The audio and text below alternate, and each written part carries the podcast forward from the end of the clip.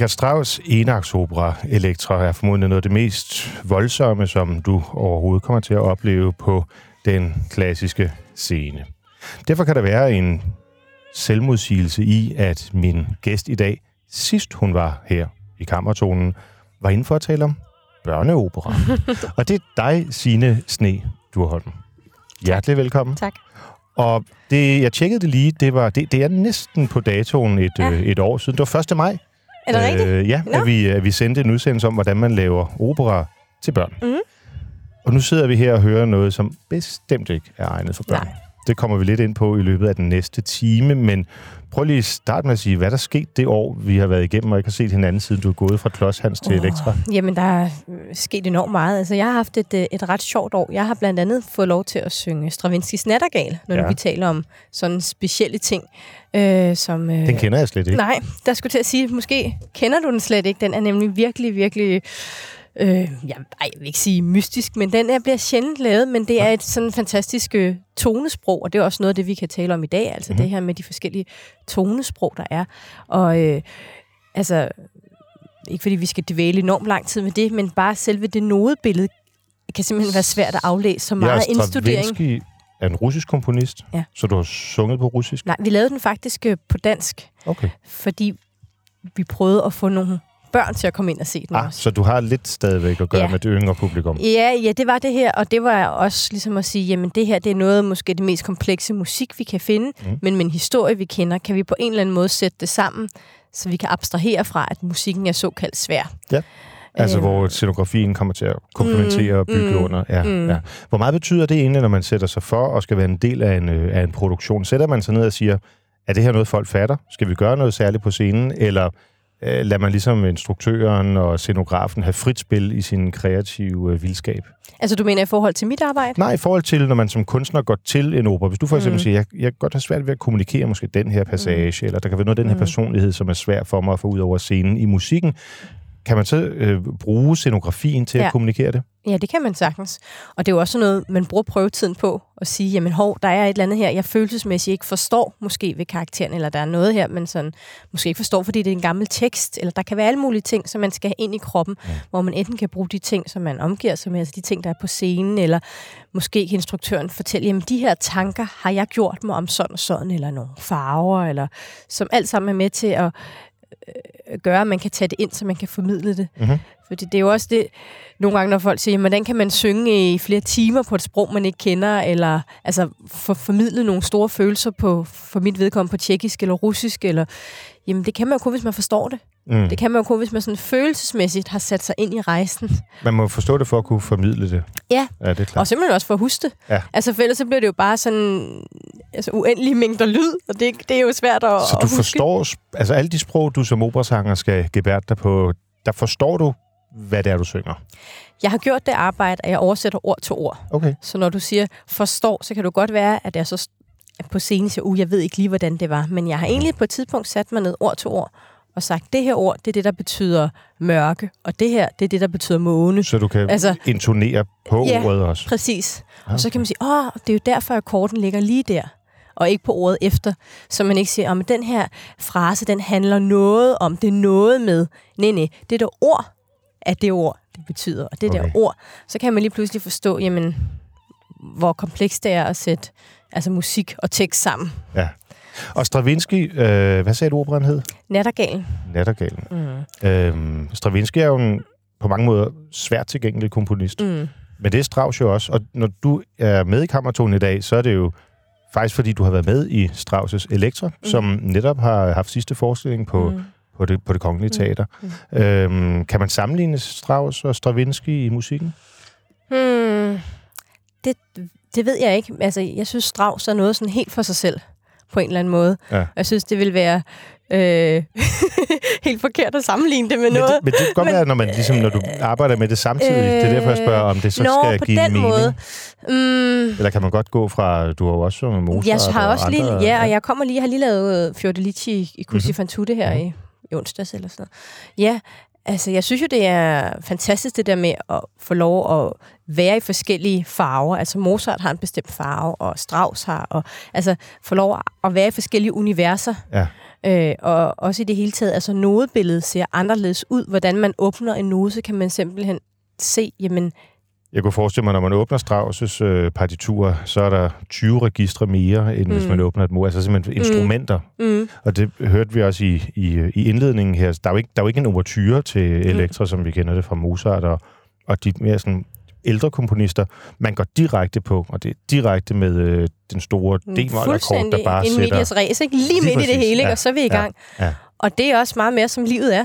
Mm-hmm. kan man sige på den måde. Og det er det, der er så interessant også ved Elektra, at det er jo meget råt, og det er jo meget ærligt, hvordan ja. øh, følelser kan være, og hvordan grimme følelser kan være. Altså hævn Præcis. og øh, øh, bitterhed. Øh, og Had. de her grimme følelser, ja. som vi på en eller anden måde alle sammen jo godt kender. Og, og jo Øh. også smukke ting. Altså kærlighed, mm. længsel, Mm. drømmeri. Men inden vi kommer helt ind mm. i, øh, i, i Elektra, så skal vi lige øh, lidt om, om det, det seneste år hos, øh, Mm. hos dig, øh, Signe Sne Durholm, fordi øh, du har arbejdet meget med børneopera. Mm. Øhm, men kan man sige, at du bevæger dig i en anden retning nu? At det er, det er lidt mere det voksne Øhm, publikum, du... Øh, Nej, det ved jeg ikke. Jeg vil jo gerne gøre det som to spor. Mm-hmm. Altså, og jeg synes også, at det er vigtigt at, at gøre det som to spor, så de hænger jo sammen på en Ja. eller anden måde. Og altså på samme måde, som der skal også være noget alvor, når vi laver noget for børn. Og der skal også være noget lejende, når vi laver noget for voksne. Og der skal også være en lethed, også i, når vi laver elektra. så det der skal er være... ej blot til lyst, Ja, uanset hvilket publikum. ja, Ja. ja. præcis. Altså, og det er jo også det, som jeg synes, hele genren kan. Mm. Altså, at, øh, at vi kan farve så mange forskellige ting. Øh, og så kan man sige, altså genren er jo så bred, det er jo også i det hele taget, det er, når, når man siger, at jeg, men jeg kan ikke lide opera, eller jeg kan, altså det er jo, det er jo så stor en ja, genre, det er jo så Det ligesom bred sige, en Jeg kan ikke lide pensel. mad. Fuldstændig, ikke? Så, øhm, så, så det ved jeg ikke, men jeg synes sådan personligt, at, at det har været et fantastisk år for mig, fordi jeg har fået lov til at lave så mange forskellige ting. Ja, Og det, det, det jeg synes jeg er interessant. Ja, fordi det vil meget, jeg gerne blive ved med. det kan jeg godt forstå, men hvis, hvis man kan det, fordi meget ofte, når jeg taler med, med sanger og også musikere i, i bred forstand, så er det jo ligesom om, man, altså man går i en retning. Mm. Øhm, man, man spiller øh, Bach, eller mm. man Mm. går til øh, Mm.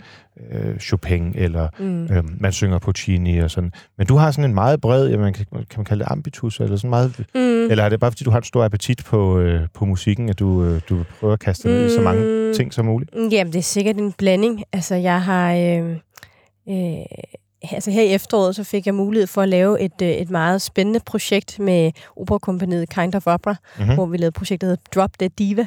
Hvor, Drop the Diva. Drop Dead Diva, Og Drop Dead. Okay. Ja. Nå. som... Øh, håbentlig ikke dig, der var divaen. det var det faktisk, Det var og det er det. lidt som vi sidder nu, hvor vi har de her øh, headphones på. Kender du det, der hedder øh, Silent Disco?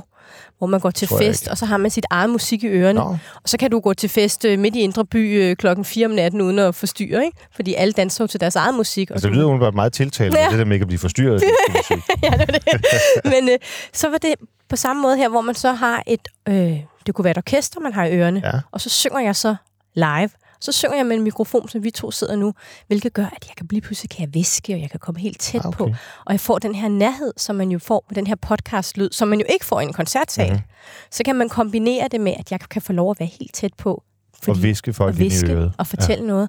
Samtidig med, at man kan få den store orkesterlyd, hvor man så har en lydtekniker, som, som balancerer det, så man ikke bliver blæst helt Okay. ud. Det er meget spændende. Så kan man gå ud i, i byrummet. Øh, nå, og, og det er et ret spændende koncept, men der lavede jeg øh, Liebestod, Ja. blandt andet, hvor man kan sige, okay, det er jo ret specielt, en sopran som mig, som synger de ting, jeg gør, også får lov at lave det. Altså Wagners mm. Liebestod. Lige præcis. Og det kan jeg jo kun gøre, fordi det er på den her måde, hvor man er tæt på, Ja. øh, og man kan gøre det på en anden måde, end hvis der sidder et 100-mands orkester, og, og det er en historie, vi Så fortæller. hvor, så hvor er orkestermusikken så? I dine ører. Okay, og så synger du Ja. live? Ja. Ah, Okay. Så det er sådan... Men det, man så får, det er jo en...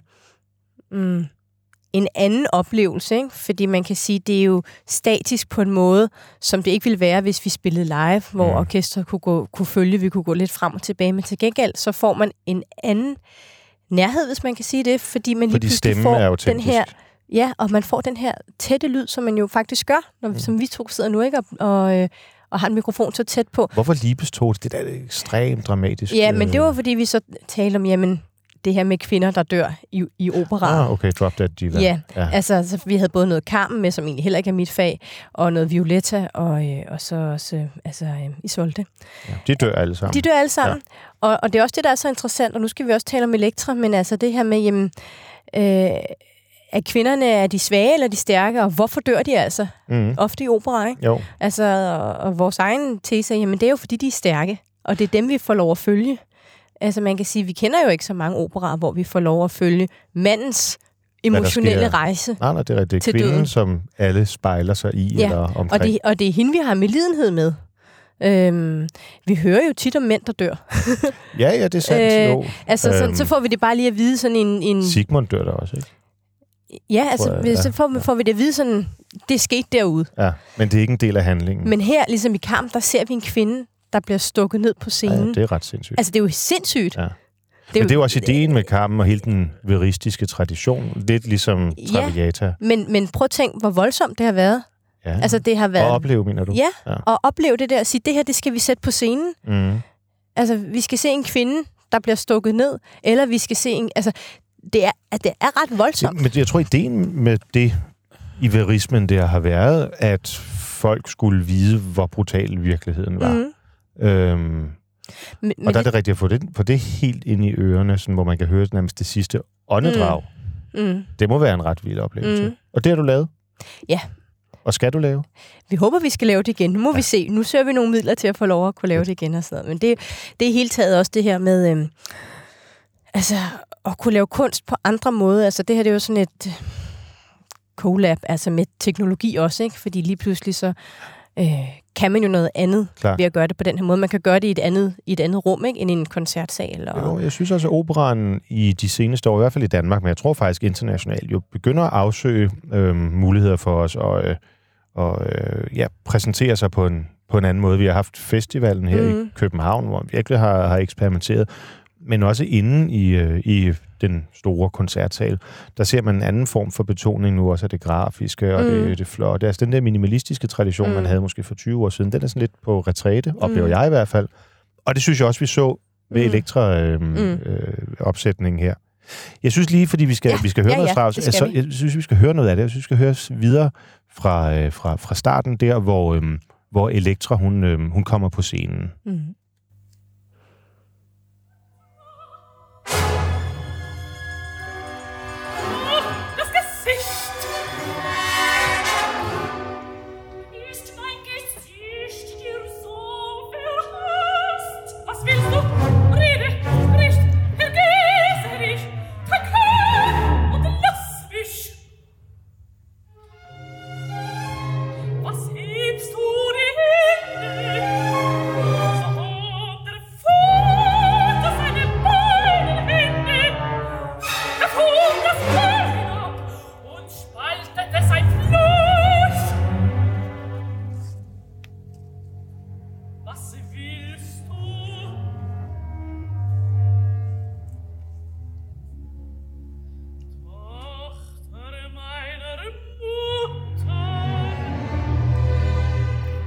Tochter og meine Mutter. Vi er her i, øh, ja, i begyndelsen af, af, af operaen, hvor jeg kan sige, dramaet det øh, ligger jo latent i luften fra, øh, fra begyndelsen af. Agamemnon er konge, blevet slået ihjel. Hans øh, kone, øh, Chrysotemis, har øh, giftet sig med en anden, øh, Aegistos. Øh, nej, undskyld, det er Clytemnestra, der er, der er dronningen, har giftet sig med en, med en anden. Og Elektra, der er datteren, hun er hævngærig. Og det er dem, vi får øh, præsenteret her i, øh, i, øh, i operaen. Og den er jo på, sådan, på, på, på mange måder klassisk i sin opsætning, som vi oplevede det, men også lidt moderne. Altså foregår sådan i en herskabslejlighed i, mm. Hvad skal det være, sige, 19, 1920'erne eller sådan noget. I den måde, man har valgt at lave det på. Ja, men det kunne også egentlig være i dag. Ikke? Altså, jeg synes, den virker sådan lidt faldefærdig. Altså det der med at, Ah, okay. altså, at have en, en, en stor herskabslejlighed, som egentlig bare altid har set ud, som den har set ud. Ja, hvor tiden måske er gået i stå. Ja, altså det, det er bare, som det altid har været. Og, ikke? og det, det egentlig handler om, det er, at Elektra går og venter på, at hendes bror skal komme hjem og slå moren og, den, og stedfaren ihjel. Mm. Kan man ikke bare... Nu laver vi lidt sådan et, Jo. en, en, øh, hvad hedder sådan noget, en, vi vi ødelægger lidt momentet. Mm. Men, men det er basically det, det handler Mm. om. Ja. Hvordan er øhm, Strauss' musik, hvor jeg lige skal sige til lytterne, at den version, vi hører her, det er Birgit Nielsen og øh, George Soltis indspilling fra 1967. Øhm, hvordan er Strauss' musik at, øh, at arbejde med? Mm, den er helt fantastisk. Altså, man kan sige, det er jo nogle, nogle kæmpe stræk. Altså både øhm, følelsesmæssigt, men også hvordan man tænker det. Altså man tænker simpelthen i nogle store buer, når man ser det, øh, og når man synger det, når man arbejder med det, og sikkert også, når man, når man spiller det. Ja, Øhm, altså, der er jo ikke nogen arier. Nej, altså måde. det er jo sådan en gennemkomponeret stil, som det hedder, ikke? Altså at vi, vi starter med at sige et eller andet, og så siger vi noget, som vi gør i virkeligheden, og så kommer vi ligesom igennem operan på den måde. Øhm, og så kommer der nogle store følelsesudbrud, der kommer mange store Det må følelsesudbrud. man sige, ja. Øhm, men man kan sige, det bliver tættere virkeligheden, sådan som vi taler. Så-. Okay, så den måde, man... Fordi lytteren, nu hører vi nogle små fragmenter her, vil jeg nok sige, hvad er det her for noget? Er der, hvor er melodien henne? Mm. Men er det fordi, det er tilstræbt, at det skal være tale, det skal være så tæt på Nej, øh, det, den det, er mere, det er mere tænkt, at det skal være sådan, øhm, tror jeg, altså øh, mere en ting, hvordan man oplever tingene. Altså hvis man satte en lydkollage til ens øh, tanker ind i hovedet, Okay. eller til øh, øh, altså alle de der Som en slags følelsesmæssige... symfonisk digt? Ja, altså, ja, og, og det er meget sjovt, der var nogen, som var inde og se det, som, som ikke kender Strauss' univers, hvis man kan sige det på den Ja. måde, som også sagde, "Men det er sådan en lydkollage. Ja. Øh, og tænkte, det var egentlig meget interessant at se det som en, en lydkollage. Altså, som en lydkollage til et skuespil, ikke? Ja, det giver mening. Men, og det var jo også en genre, som Strauss faktisk øh, excellerede i. Ja, Altså skrev sådan jeg tror- symfoniske digte over Don Juan. Og... præcis, og det tror jeg egentlig også, han ville synes var helt okay, vi sagde. Ja. Det var det, ja. det er, ikke? Du tror ikke, han ville blive sur? Nej, altså, Vi er i, øh, vi er i 1909, mm. Mm. det vil sige lige begyndelsen af, af, århundredet. Strauss, han er cirka 45 år på det her tidspunkt, en anerkendt øh, komponist, øhm, og har jo allerede her skabt sig sin helt egen, øh, sin helt egen genre. Øh, jeg synes, at Strauss var svær at gå til, og derfor er det faktisk mm. først sådan, måske inden for de sidste Okay. 10 år, jeg begyndte at, at høre ham. Ja. Men det er måske fordi, jeg har hængt for meget i en metode fra tiden før, hvor jeg har lyttet efter melodierne og arierne og sådan Okay. de afsluttede passager. Tænker jeg, så nu du har, hvad det, du siger. været, du har været forstyrret af, at der ikke var en arie, for eksempel? Ja, Ja, okay. ja. ja. Altså, jeg synes, ja. Det, var, det, det, det, var, det var svært at forstå sammenhængen. Man, Ja. kan, man kan mærke musikken. Noget Ja. kraftigt og svagt og inderligt osv. Men, men det er svært at få, få, få hånd om, synes jeg. Ja, det synes jeg jo, at det er dejligt ved det. At det på en eller anden måde har sit eget liv. Men man kan sige, det er jo ikke sådan noget easy listening. Nej, Altså, det er ikke sådan noget, man lige sætter på i baggrunden, som det kan være at sætte noget Mozart på, eller noget Puccini, eller sådan noget, hvor man lige kan gå og hygge sig lidt med lidt madlavning. Det er ikke, det er ikke sådan noget. nej. Men det er sådan noget musik, hvor man lige får strukket følelserne lidt, og man lige kommer lidt ud i kanterne. Altså, og øh, det er også sådan noget musik, som man på en eller anden måde skal tage sig tid til at mærke. Fordi det er... Altså, jeg tror, at man skal være lavet noget særligt, hvis man, kan, hvis man sætter sig ind uforstyrret og lytter til Strauss, og så på en eller anden måde ikke bliver følelsesmæssigt påvirket af, hvor voldsomt det er. Ja, så må man være kold. Ja, det må være, Ja. lidt, altså, det må være lidt specielt. Men egner det her, synes du, øh, Signe Snedt, sig til, at man lytter til musikken alene, eller giver det først meningen, når man ser en opsætning? Jeg synes helt klart, at det egner sig bedst til at se en, en, en opsætning. Mm. Fordi det er så, så voldsomt og dramatisk. Så det at se noget samtidig underbygger ligesom hele den her lydkollage, eller det her lydbillede. Og, og jeg kender jo operan, og derfor kan jeg, når jeg lytter til det, så får jeg også nogle billeder. Men den anden vej rundt, hvis jeg, hvis jeg kun kendte det med lyd, så tror jeg også, jeg ville synes måske, som, som du måske siger, det har været svært at, at lige få sat elektra på frem for noget andet derhjemme. Ja. Øhm, det kan jeg jo egentlig godt forstå. Øh, men jeg synes, altså, det er, er også en, en, en visuel opera, det her. Altså, det skal... Ja, det er jeg meget enig i. Ja. Jeg havde svært ved at se her for en måneds tid siden øh, Cosi fan tutte-opsætningen, mm. Fordi den øh, på scenen var så enkel og stillestående mm. Og, og mørk. mm, Øhm, men, og, og, og måske fordi musikken også er en, er en karakter, hvor Altså, der er ikke de store udsving i Mozarts øh, musik. Det er der hos Strauss, og Mm. derfor, det at man havde en, den samme scene, sådan set, i, Mm. i Elektra her, det forstyrrede ikke noget, fordi det dannede en fin ramme, og så var alle nuancerne i musikken. Mm.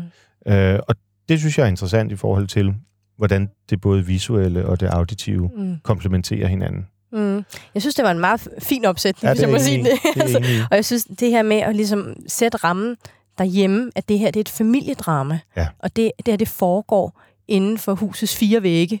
Altså, det her, det er noget, som udspiller sig herhjemme ja. Hos dem her.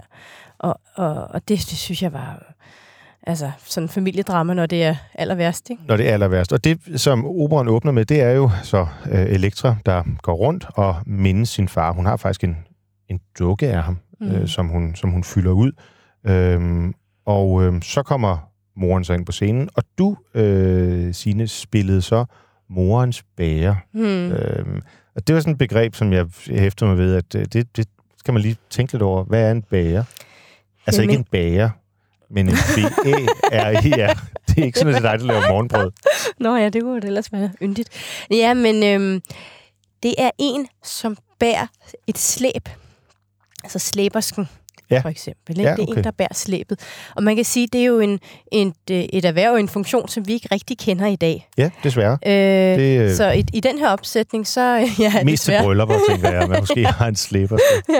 Øh, men i den her opsætning, så kunne man sige, at det er nogen, som, som passer på moren og er omkring hende. Det kunne være nogen, Ja, nogen der passer på hende. Altså, øh, I den her opsætning er, er moren dement.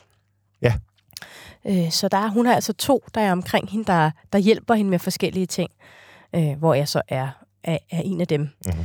Og det er jo øh, med nogle af de her karakterer, som vi kender fra både litteraturen og fra operalitteraturen, der, der er det jo svært at sætte det i en moderne ramme, fordi vi har jo ikke en, en slæberske i dag, eller Nej. vi har ikke i det hele taget bare, vi talte om det lige lidt før vi gik på, altså med øh, en tjener, en kammertjener, eller en tjenestepige og det er sådan i noget. hvert fald noget, der er isoleret til relativt få mennesker. Det er ikke noget, man har et naturligt forhold til.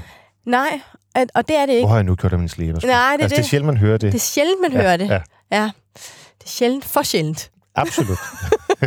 det er, jeg tror, det er et bryllupsfænomen, ikke? Jo, Øh. altså, men, men det er jo en vigtig pointe, det der med, at, at der er også der er forskel i hierarki, og der er forskel i magt, også i den her tid, som vi jo alle sammen snakker om med magt og alt sådan noget. Jamen, det er jo noget, der altid er til stede blandt mennesker. Mm. Mm. Det har det til altid at været. Og hvordan får vi ligesom øh, manifesteret det forhold i en moderne setting? Altså her er vi jo en, i virkeligheden i en kongefamilie tilbage Mm. mm. under Homer eller et eller andet, for mange tusind Mm. år siden. Og der kan det vel ikke overraske nogen, at der er, at der er forskelle på Nej. herskaber og tjenestefolk. Og det tror jeg heller ikke, at der er nogen af os i dag, der er tvivl om, at det er der også i vores samfund i dag. Mm. Men øh, når vi skal se det på scenen, så er det meget nemmere, at vi ved, ham der, det er tjeneren, og det der, det er herren. Eller det, altså, at det, det er ikke to lige venner. Nej. Øh, der er en, der får penge for det her, og der er en, som har pengene. Altså sådan, øh, så hvis man tager det der forhold ud, for eksempel, eller siger, jamen, det her, det er ikke bare nogle veninder, der hører til moren. Det er ikke bare for sjov, de, De er, der. er, de er De hjælper hende. De er Ja. ansat. De får Ja. penge for at være her. De er åbenbart også med i... De bor her også på en eller anden måde. De er i det her hus. De kender det her hus. Nå, okay. Jamen, så forstår vi godt lidt, hvad det vil sige i dag. Lad os høre lidt mere musikken, Ja. ja. og så tale om øh, din rolle mm. som slæberske.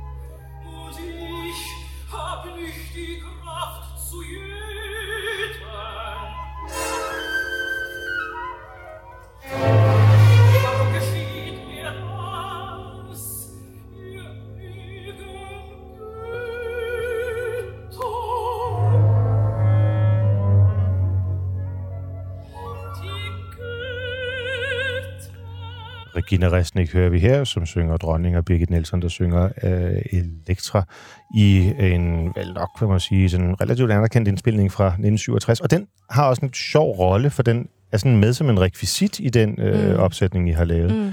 Mm. Øhm, hvor meget lytter man, når man, som du, øh, Signe Sne Durholm, skal indstudere sådan en parti her, hvor meget lytter man så til det, der er lavet? Har du siddet og lyttet til den her derhjemme mm. Mm. for at, at høre din rolle? Ja, altså jeg er en af dem, som, som lytter meget, og jeg ved godt, at der er nogen, som siger, oh, det er så godt, at man selv får, får sit eget øh, indtryk, og man lærer tingene kun fra, fra noder og sådan noget. Men det er svært jo ikke at lytte, eller det er svært ikke at støde på, hvad der i forvejen er, og på en eller anden måde... Øh, det er jo også rart at bygge videre på noget, og prøve at få en holdning til nogle ting. Mm. Der er jo heldigvis lavet alle mulige forskellige takes på, hvordan man kan gøre tingene. Så jeg synes det altid, det er interessant at lytte. Øh, og så når man lytter til forskellige indspilninger og forskellige måder at gøre tingene på, så finder man også ud af, hvad ens smag er. Altså, øhm, Ja, hvad, hvad du kan arbejde videre med, Ja, tænker jeg, hvis der er en altså, særlig så kan kunstner. man lige pludselig mærke, at der er et eller andet her, jeg bedre kan lide her end det andet. Ja. Hvordan kan det være? Eller, øhm, altså, du ved, prøve at udfordre sig selv på den måde. Og, altså, Det synes jeg giver god mening. Øhm, hvis I for mit eget vedkommende, når, da jeg skulle udvikle mig som, som taler og Mm. politiker, jeg har lyttet til enormt mange mm. Taler, Mm. og lavet mig inspirere og sige, "Nå, det var et meget godt trick, eller andre måde har lavet pause på det, mm. eller bruger sin stemme eller mimik og sådan nogle ting. mm, Og så langsomt, så stykker man det jo sammen, og deraf skaber man sin egen mm. stil. mm, Øhm, jeg kunne forestille mig, at jeg ville, hvis jeg var sanger, ville arbejde på, på samme måde. mm, Øhm, rollen som slæberske mm, er jo meget lojal over for dronningen. Mm. Og hun er sådan the bad guy, mm. Må man sige. Øhm, altså det er jeg ikke sikker på, hun selv synes, men det mm. Tror jeg i hvert fald, Elektra er ret overbevist om. Hvordan, hvordan skaber man den sådan dramatisk for sig selv? Altså, hvordan, der, der står jo ikke så meget på det partituret om, mm. Hvad, hvad slæbersken går og tænker, og, og det er jo heller ikke, fordi du synger hele tiden. mm, Så hvordan fylder man den rolle ud? mm. Altså, øhm, man prøver at følge med for det første sådan rent, man prøver at følge med i, hvad er det så, der sker? Hvordan er det så, man bakker nogen op? For eksempel, altså nu sidder jeg her og lytter til, hvad du siger, og hvordan Mm. du agerer og sådan noget. Det vil jeg også gøre på scenen, selvom jeg har ved, hvad der skal ske, og prøver at forstå, jamen, altså være med i, i hvad skal vi sige, At man læner sig ikke tilbage, fordi du ikke skal synge. Nej, og man, man oplever det, man tvinger sig ligesom sig selv til at opleve det igen, og, og opleve det på ny, og hele tiden huske, hvem holder man med. Altså, det der med... Øhm, ja, jeg kan huske som barn det der med, at man, man spurgte, hvem holder vi med? Jamen, hvis det er en film om pirater, holder vi med pirater. Hvis det er en film om, så holder vi... Altså, Ja, ja, ja, ja. hvis side er man på, ikke? Og der er vi jo på, altså, der er vi jo på dronningens side. Ja. Øh, og, øh, øh, men i det hele taget, det der, det er nok den mindste rolle, hvad skal vi sige, sang, sangligt, jeg har sunget på den måde, sunget mindst på scenen. Og det kan faktisk også godt være lidt udfordrende. Der er sådan et, et, et udtryk, som øh, min tidligere lærer, Anne-Margrethe Dahl, har, har fundet på, tror jeg, der hedder birollebetændelse. Birollebetændelse. Det synes jeg er meget sjovt, ikke? Glimrende. Hvad, hvad, hvad, hvad, er, det, Jamen, det, og hvad er, det, kan være, det kan være... øh, Nogle gange kan det være lidt lettere, det der med, hvis du har hovedrollen, så sætter du dig op, og så går du ind på scenen, og så er mm. Du på, og så fyrer du den af. Det kender du sikkert også i dit arbejde.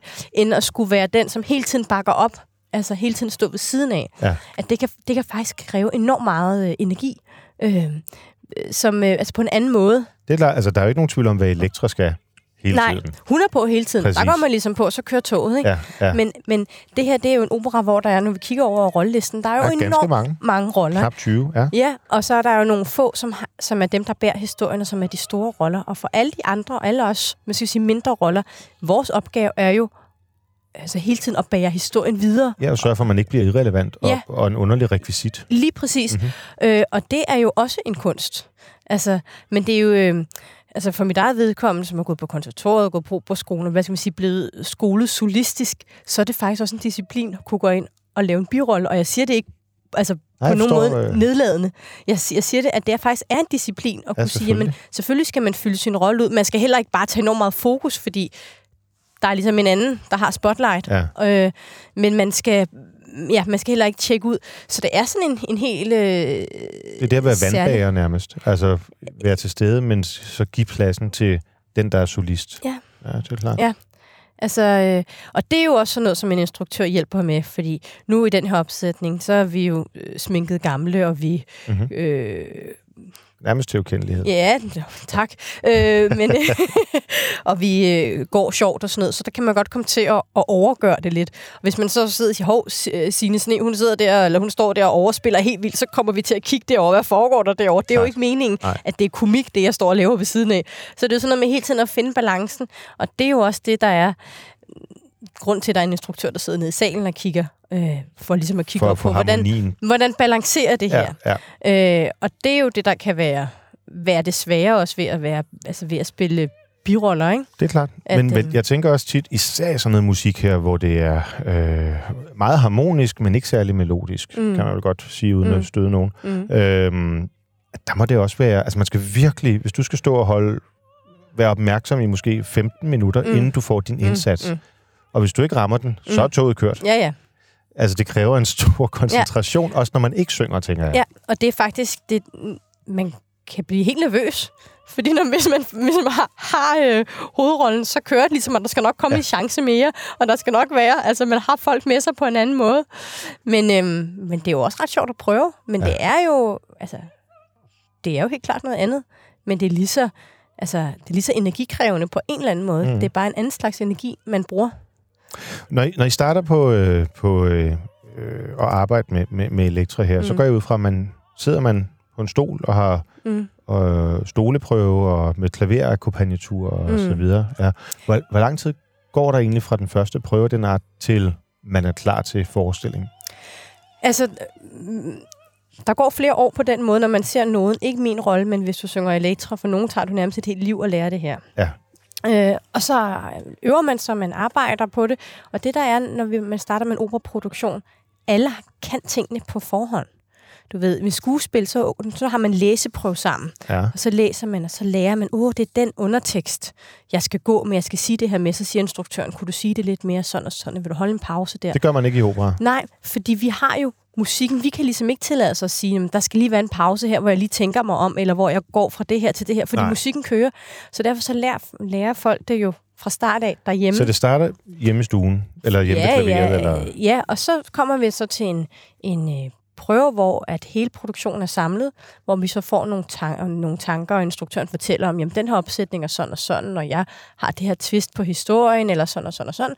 Og så prøver vi ligesom at arbejde det, vi selv har, har lært, sammen med det instruktøren og dirigenten, og, altså du ved, det kreative hold, hvordan de gerne vil have det. Ja. Og det er faktisk et stort arbejde, fordi nogle gange så synes man jo, hvis man har arbejdet med noget i lang tid derhjemme, jeg har selv ligesom prøvet at synge, øh, altså for eksempel, øh, Lulu, øh, mm-hmm. Van Berg. ja. Også relativt svært tilgængelig musik. Så kommer du jo ind i det på en eller anden måde, ja. og du får en eller anden holdning til det. Så kommer der en instruktør og siger, nej, ved du hvad, jeg har egentlig tænkt at lave det her greb på det, eller det her greb, som vi skal snakke om lige om lidt. Og så kan det godt være svært, fordi man har jo selv brugt enormt meget tid og givet sig selv, altså fundet en mening med, hvorfor tingene er, som de er, og noget billede. Så kommer der lige pludselig en instruktør og siger, at det skal være anderledes. Sted. Ja. Så skal man få sig selv derhen og gøre det troværdigt. Og det har man så fra man mødes der, til man har den øh, produktionsmøde, til man har premiere, så har man så 6-8 uger, afhængig okay. af. Det er, det. Det, det, er sådan, det er sådan relativt. Der skal man både have klaverprøver, der skal man have arrangementsprøver, hvor man går rundt ind i en sal og finder, hvor skal vi gå og stå, og hvor skal vi stille tingene. Og man skal nå at have prøve med orkester, og orkester skal nå at have prøver, man skal nå at have sitsprøve, det vil sige, at man sidder med orkestret, hvor man bare synger, og de spiller, som vi lige vender os til, og der skal være teknikprøver. Der er rigtig, rigtig mange ting, der skal ske på den tid. Hvor meget fylder musikken for sangeren? Altså, jeg går ud fra, at I kan høre orkestret mm. op på scenen, mm. men, men øh, mange af jeres indsatser her er jo, øh, altså, ja, igen, det lyder næsten som grebet ud af det blå. Er det mm. sådan, at man kan, der er lige en obo, eller der er mm. lige en cello, eller et eller andet, som du ved, ah, der er mit cue? Altså, det først i de sidste... Øh forløb af, prøve, af prøveforløbet, der er orkester på. Så ellers så der er jo klaver på. Så sidder man derhjemme i sin node, så siger man, okay, den tone der, den skal jeg bruge, den skal jeg huske, nu kommer den her, den skal jeg huske, fordi jeg skal have, det jeg skal synge hjem lidt. Ja. Så den, den lytter jeg til. Så går man hjem og finder ud af, hvilket instrument spiller den tone. Fordi når det er klaverprøve, så er det bare klaver. Det er klart, ja. Så siger man, Nå, okay, det er en obo.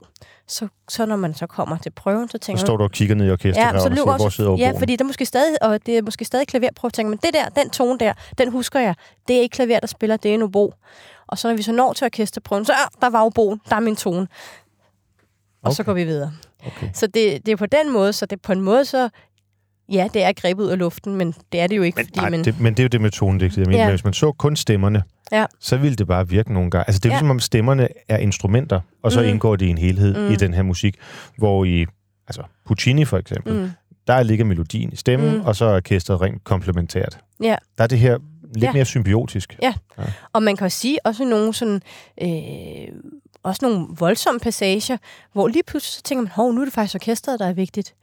Og der var en, nu kan jeg ikke engang huske, hvem det var, men der var en dirigent, der sagde til mig, at man, når man skal dirigere Elektra, så skal man beslutte sig for, hvem holder man med, sangerne eller orkestret. Wow, Fordi man kan ikke holde med dem begge to. wow. Det skal man nok ikke sige, hvem man holder med som dirigent. Så kommer Nej. man nok. Men man skal gøre det op med sig selv. Ja, fordi man kan simpelthen ikke, man kan ikke please alle. Nej. Det er så voldsomt, det her. Det er så øh, voldsomt. Nærmest, hvis du forestiller det bare var et orkesterværk, ville det være voldsomt. Hvis det bare var vokalt, ville det også bare være... Altså, det er enormt voldsomt, og så skal man, dirigenten ligesom få samlet hele det her. Og jeg synes næsten, vi skal høre et af de, en af de store øh, Mm. mm. passager, nemlig der, hvor, øh, hvor øh, Elektra... Der, der kommer nogle fremmede øh, ind, øh, udefra fra et eller andet Mm. Østerland, og øh, fortæller, at hendes bror Oreste er død. Ja. Og det bliver hun selvfølgelig, det bliver hun selvfølgelig ked af. Mm.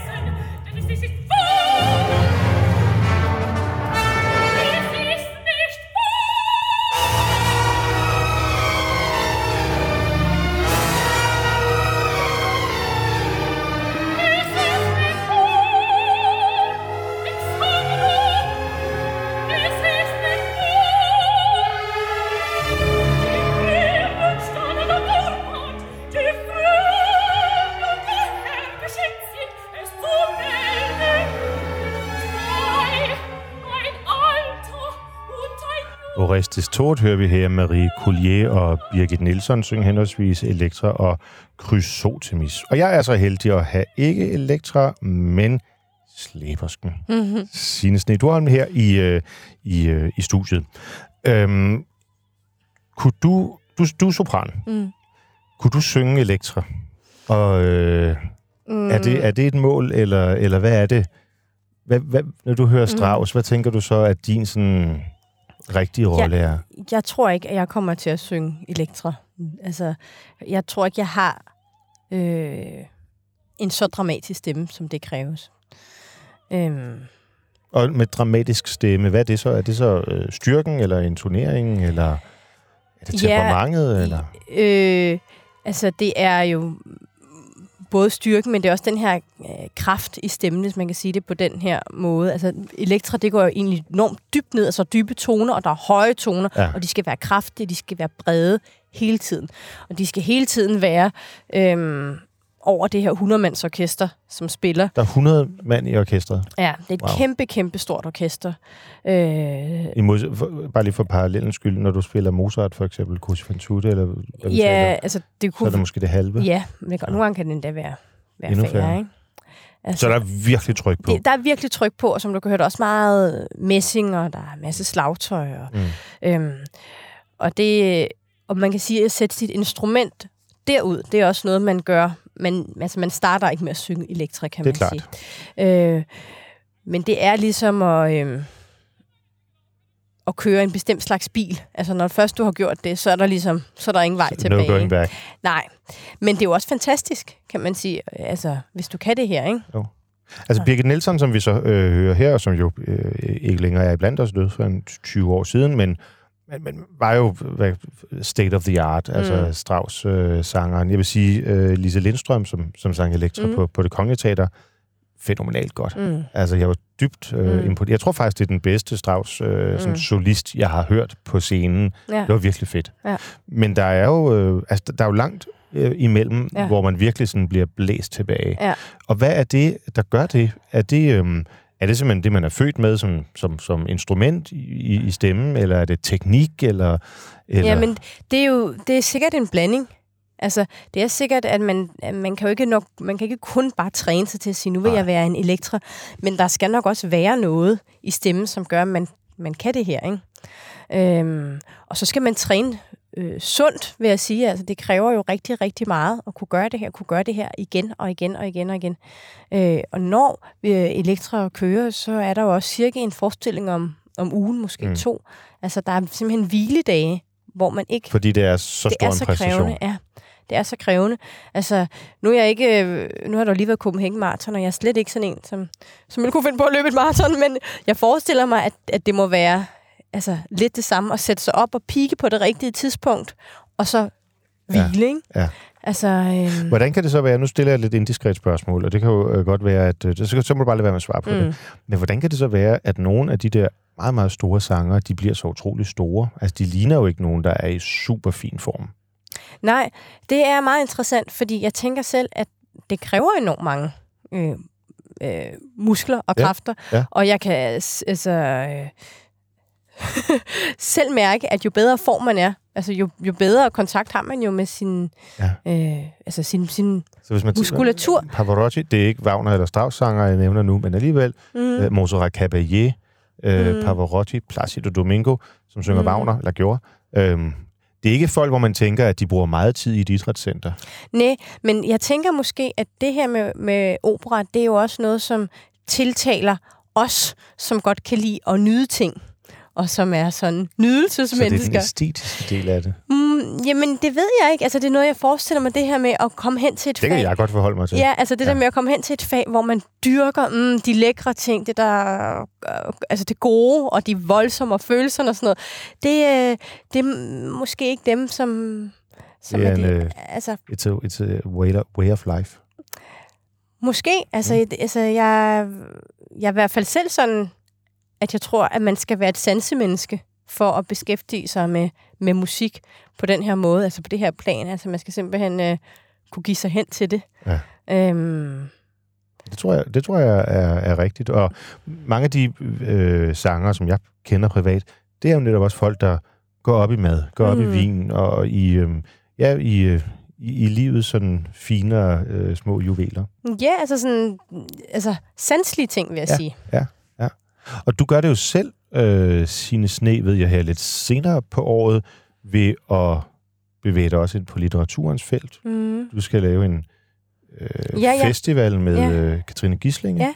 hvor I krydser den klassiske musik og litteraturen, fortalte du Ja, egentlig. ja, og, og noget jazz og alt muligt forskelligt, men simpelthen det her med at, altså jeg interesserer mig meget for det her med at øh, lave musik og opera og kunst for, hvad skal vi sige, så for alle, det lyder så klichéfuldt, for det er egentlig slet ikke det, jeg mener, men på nye måder, Altså, om det er så for børn, eller sige, jamen, man behøver ikke at sidde i en koncertsal og være helt stille for at øh, opleve Nielsens lille suite, for eksempel. Det kan sagtens blive brudt op af noget dans, og noget litteratur, af noget jazz. Altså, det vi prøver at, at gøre i litteraturen og med musikken og billedkunsten, det er måske at vække nogle genkendelige følelser, eller nogle følelser, som vi bør genkende, mm. Eller vække et eller andet i os, og det kan man jo gøre på alle mulige forskellige måder, og det er jo den her måde med at prøve hele tiden at, at udfordre og udforske sig selv, øh, og det er jo ikke kun med opera, selvom jeg elsker opera, Mm. mm. men det er jo også via litteratur, jeg vil sige, altså at, at beskæftige sig med sådan noget som Elektra. Det, det er jo også interessant, fordi historien er interessant. Absolut. Ja, og det Altså, er jo teksten- skrevet øh, teksten er 2000 interessant. år før. Prøv at tænk, hvor gammel den tekst er, og hvor meget den siger om at være menneske i dag. Altså, jeg, altså hver eneste gang, jeg kan slet ikke jeg kan slet ikke forstå, hvor voldsomt det egentlig er, at vi har opfundet så mange ting, men det at være menneske og de følelser, som vi har, det er ens. Det er helt Det intakt. er ens, når vi Ja. kigger på gamle statuer, når vi kigger på, på gammel litteratur. Det her med at, at, ønske sig hævn, eller ønske sig forelskelse, eller ønske sig fuldstændig Præcis. det samme. Det er så interessant, ja. Og, øh, og, og, og, det, og det ender jo med, at Elektra får hævn. Mm. Øhm, og øhm, fordi Oreste er slet ikke død. Mm. Han vender hjem og spilledes, eller øh, spilles i den her opsætning af Johan Reuter, mm. øh, som jo har været med i Kammertonen flere gange. Og du har taget øh, programmet med, som i sig selv i al sin grafiske gru vidner om, at det her, det ender ikke godt. Det er ikke en øh, happy Nej. end, vi bevæger os ind i. Ja, det er det, og det er jo altid sådan noget der med at... Nu er det podcast, vi laver, ikke? Mm. Mhm. Eller lyd, så må du fortælle, hvad der er på programmet. Ja, en, må man sige, en, en voldsom mængde blod, Ja. ja. hvor i navnet Elektra Ja. ja. så er skrevet. og, og, og, det, og det skyldes jo, at øhm, vel Oreste kommer hjem, har en kammerat med, hvis man kan sige det på den måde, øh, og får slået, jeg tror, 18 mennesker ihjel mm. i løbet af den, øh, af den aften. Så de får hævn. Mm. Og så er der i den opsætning, som du var med i, Signe Sne, et twist Mm. om Oreste. Mm. Prøv at fortælle lytterne, hvad det var, I lavede. Jamen, det twist er, at øhm, der er faktisk en passage i den her opsætning, som ikke altid er med i operan, Mhm. men hvor at, øh, øh, at der blandt andet bliver, nu skal jeg simpelthen helt rigtig kan huske det, men der bliver, hun, hun synger lidt om nogle ting, der er sket i fortiden, og måske har morens nye mand, de har været lidt for tæt på hende på en eller anden måde, man ved ikke rigtigt, hvad der er sket. Den passage tager man nogle gange ud, fordi det er lidt mudret, hvad det egentlig er, hun Ja, siger. ja. Den er med her. Og det vil sige, hvis vi nu tror, at øh, der kan have været noget med en, der har været for tæt på et barn, det kan er også noget være, incestuøst. Øh, det ja. ja. måske. Og det her med, at hun så ønsker sig hævn. Hun ønsker sig så inderligt, at broren kommer hjem og, og kan hjælpe hende med den her hævn. Men teksten siger også, at de mødes, den her mand, som er broren, og Elektra, og, og det vil sige, vi kan ikke genkende dig. Vi, de to mennesker kan ikke genkende hinanden. Og det står også i teksten, jeg kan tænke, at jeg ikke kan genkende min egen bror. Mm. Tænk, det bliver, det bliver sagt. Men så siger vi, jamen det er, for der er gået så mange år, og Ja, for det svæver lidt i luften, hvor lang tid der egentlig er hvor- gået. Ja, det, du ved, der er livet. Han har måske været i krig, han har været alle mulige steder. Han ligner ikke sig selv, han har haft det hårdt. Men i den her opsætning siger man, det er slet ikke broren, der kommer hjem. Mm. Det er en, en seriemorder, der er på fri fod, der kommer her. Og som tilfældigvis bare falder ind Mm. ved en for ham belejlig stund, hvor Mhm. der så virkelig kan blive Mhm. trykket igennem. Og hun lukker ham jo ind, fordi at, at håbet er jo så stort, at det er broren, der vender hjem. Mm. Øhm, og så har jeg jo lyst til at spørge dig, hvordan var det for dig sidde nede i salen? For mig var det forvirrende, Ja. fordi jeg har altid tænkt det som netop Orestes, der Ja. vender hjem, og den der blodrus, som så Ja. det ender med, at Elektra også dør i. Ja. Men især uheldigt var det, fordi det jo, og det kan instruktøren jo ikke gøre for, Nej. faldt sammen med, at tv jo bragte hele historien ja. ude fra Vestjylland. Mm. øh, hvor det kørte på Breaking News mm. om, om ham her, der nu er, er tiltalt for, for drabet på øh, en pige, og, og måske at forsøge i hvert fald at voldtage og så videre. Altså, det blev meget nærværende. Ja, Øhm, fordi det glemmer vi at fortælle her, at der står lige pludselig op i overteksterne, breaking news, der er... En seriemorder er på Mm. løb, der udgiver sig for at Mm. være øh, familiemedlemmer, og i virkeligheden slår ihjel. Mm. Men det, det må man jo sige, det kunne instruktøren jo ikke vide. Nej, Øhm, og, og det skal man jo heller ikke holde sig tilbage fra at være kunstnerisk fri for, hvad, hvad der nu måtte ske. Altså, så kan man jo heller ikke lave noget, der spiller på et terrorangreb, eller Nej. noget frygt for, hvad der, nej. hvad der ulykkeligvis kan ske derude. Øhm, men øhm, men øh, et, et twist, som jeg i hvert fald ikke har oplevet før. Mm-mm. Øhm, og øh, jeg håber, jeg ved, eller hvordan har reaktionen egentlig på det været? Har I, har I Jamen altså, øh, jeg, jeg tror, folk har været, egentlig været glade, når jeg har talt med dem. Jeg har selv haft lidt svært ved det, fordi mm. øhm, det der med, når man kender en historie så godt, og man Præcis. siger, hov, historien skal være på den måde. Sådan helt personligt, så synes jeg, at Elektra er en historie om hævn. Og det bliver jo ikke en historie om hævn, hvis der er noget hvis bare tilfældigt. han er, nej. nej, hvis han Så bare det, er, så det er en, patologisk så, morder. Nej, så er det en anden historie. Og det er ikke, fordi det er en dårlig eller bedre historie. Det er bare en anden historie. Og jeg kan godt lide, at vi bliver i, hos familien. Jeg kan godt lide, at vi bliver derinde. Så en vis form for loyalitet over for det oprindelige forlæg. Ja, jeg kan godt lide, at det bliver nært på den måde, at, øh, men, øh, men jeg har heller ikke siddet ude i salen, og det er det, der nogle gange er svært ved at, ved at være i en proces på den her måde. Jeg har både, som sagt, brugt lang tid på at indstudere det, jeg har brugt lang tid i et prøveforløb. Øhm, jeg har ikke på noget tidspunkt siddet, som du har ude i salen, og så bare oplever det for første gang. Nej, og, og Øhm. der er jeg måske heller ikke det rigtige publikum, fordi jeg har set den før, så jeg Ja. tænkte, okay, det, det, er, Mm. det er et twist her. Men, men jeg kunne mærke i salen, Ja, at folk blev sådan lidt, hmm, Ja. hvad er det her nu for noget? Ja. Og nogen tjekkede deres mobiltelefoner og sagde, Ja. "Nå, det er bare Ja. pjat. Og, ja, ja. Så. Men det var, Men- men, det var også en, et meget uheldigt Men det var øh, sammenfaldet. sammenfald, kan man ja. sige. Ja. Signe, Ja. tusind tak for, Ja, at, ja, at du ville føre os ind i, eller mig og, og lytterne ind i, øh, i både slæbersken, Ja. men også i Elektra, Ja, og øh, måske vigtigst af alt i din verden. ja tak. Øh, jeg synes, vi skal lade lytterne øh, høre øh, dansen til sidst, ja. Hvor Elektra jo simpelthen i eufori over, at broren mm. Er kommet hjem. Det holder vi os til her i uh, kammertonen. øh, danser sig i, øh, Mm. ihjel. Mm. Så øh, fortsat god søndag. Ja, tak, tak fordi for jeg samtalen. komme.